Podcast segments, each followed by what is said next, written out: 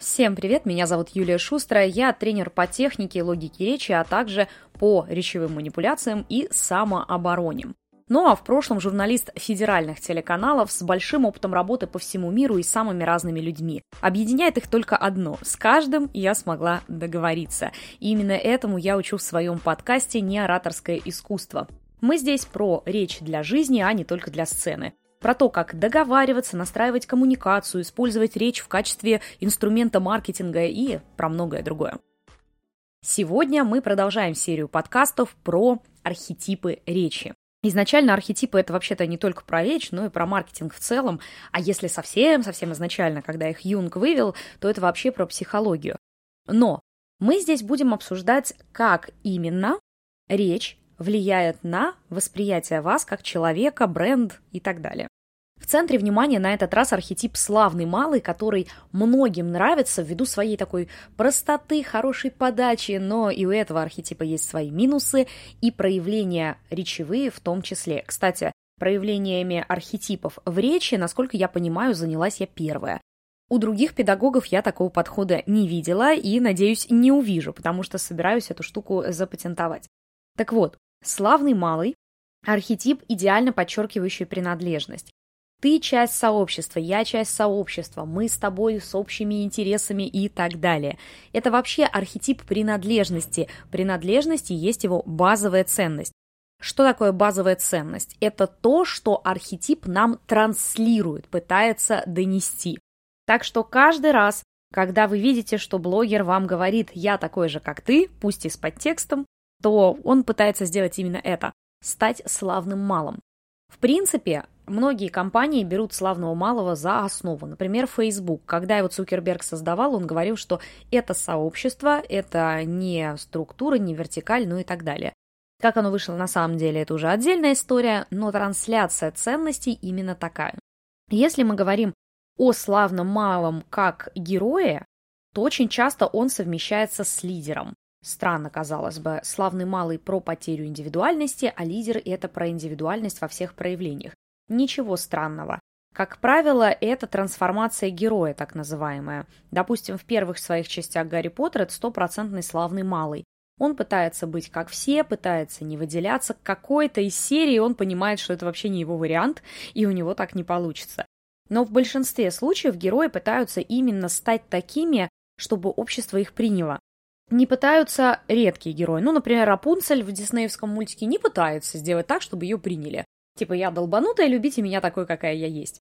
Это нормально, и, кстати, сейчас с нынешними тенденциями в обществе согласуются куда больше, чем позиция славного малого. Для чего же она может пригодиться нам? В маркетинге архетип славный малый помогает сократить дистанцию между продавцом и клиентом. Потому что если продавец э, находится на какой-то недосягаемой ступени личного бренда, а покупатель чувствует себя по сравнению с ним совсем ничтожным, будет абсолютно точно эффект отторжения. Людям нравится, когда мы в чем-то похожи на них. Допустим, если вы публикуете что-то из лайфстайла у себя в блогах, это как раз и есть про славного малого на уровне текстов, на уровне смыслов. Особенно это касается эпизодов, где какие-то ваши привычки совпадают с привычками, например, ваших подписчиков. Это может быть условно. Любовь э, к кулинарии. И все такие, о, я тоже люблю готовить. А она, оказывается, сама готовит, не заказывает еду и так далее. Любые точки соприкосновения хороши. Чем же славный малый плох? Славный малый, как правило, плох потерей индивидуальности, а мы знаем, что именно на индивидуальности базируются почти все личные бренды. Поэтому с ним, как и другими архетипами, нельзя перегибать. Но если вы понимаете, что вам не хватает легкости в коммуникации, то славный малый – это именно тот архетип, который стоит прокачать. Могу привести пример из личной практики. У меня очень хорошо проработаны изначально были и правитель, и эксперт, и маг, то есть такие тяжелые архетипы, доказательные архетипы. И именно с этим набором я пришла в блогинг из журналистики. Знаете, из вот этой среды, где принято вот таким голосом рассказывать о последних изменениях в экономике.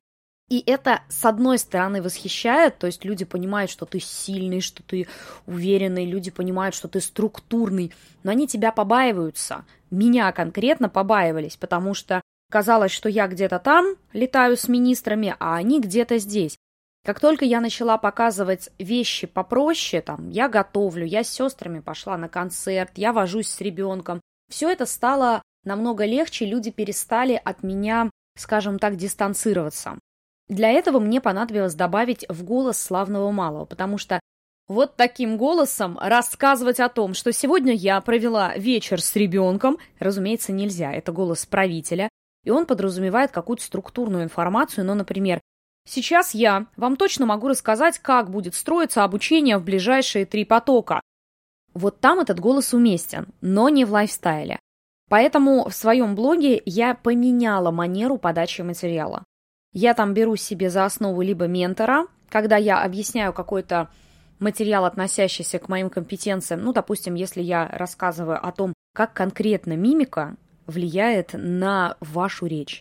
Голос становится мягким, приглушенным. Если же я хочу рассказать какую-то достаточно забавную, но при этом интересную информацию, я слегка повышаю голос, и он становится звонче. В нем пропадает вот эта глубина и глухость, слышите? Голос становится более дружелюбным. И здесь есть особенности мимики. Вывод. Если мы по речи хотим подтянуть славного малого и понимаем, что для него это вот нужно для проявления себя как более дружелюбного лица, между прочим, вам не обязательно для этого внутри себя как-то прорабатывать. Работать над там любовью к людям или еще чем-то вообще не обязательно. Совершенно обязательно уметь через голос передавать позитивные эмоции. Потому что тот же Гарри Поттер, он милый и позитивный. Там вот это «я не могу тебя выпустить, Букля, дядя Вернон будет ругаться». Понимаете, голос э, не до конца проработанный, может быть, даже не везде приятный, но он располагает к себе. Так в чем же основа этого располагающего голоса? Первое и самое главное для славного малого – это раскованная артикуляция. То есть ваше лицо должно хорошо двигаться для того, чтобы вы могли разговаривать на полуулыбке. Если вы попробуете произнести что-то на полуулыбке, вы услышите вот такие интонации в голосе. Слышите? А если я сейчас уберу улыбку, голос станет чуть более собранным и таким более, наверное, увесистым. Теперь смотрите, кроме вот этой раскованной части лица, у нас есть еще такой показатель, как чистота речи. Не частота, а чистота. Так вот, здесь можете забить. Именно архетип славный малый может позволить себе все. Оговорки, ошибки, опечатки. И это просто роднит его с людьми. Объясняется так. Я такой же человек, как и все, и я тоже делаю ошибки. Поэтому вычищать дикцию до состояния идеальной для проработки этого архетипа нет никакой необходимости. То есть, если, допустим, у правителя должна быть четкая дикция с хорошо поставленными окончаниями, то для славного малого это практически не важно. Может разговаривать, даже пропускать какие-то звуки, и в целом это не будет вызывать никаких проблем. Ну, потому что он вот такой. Ну, такой вот. Главное улыбаться. Еще раз, расслабленная артикуляция обязательно, но на этом, пожалуй, все. Это хорошая новость для всех, кто хочет прокачать этот архетип, сделать это довольно просто.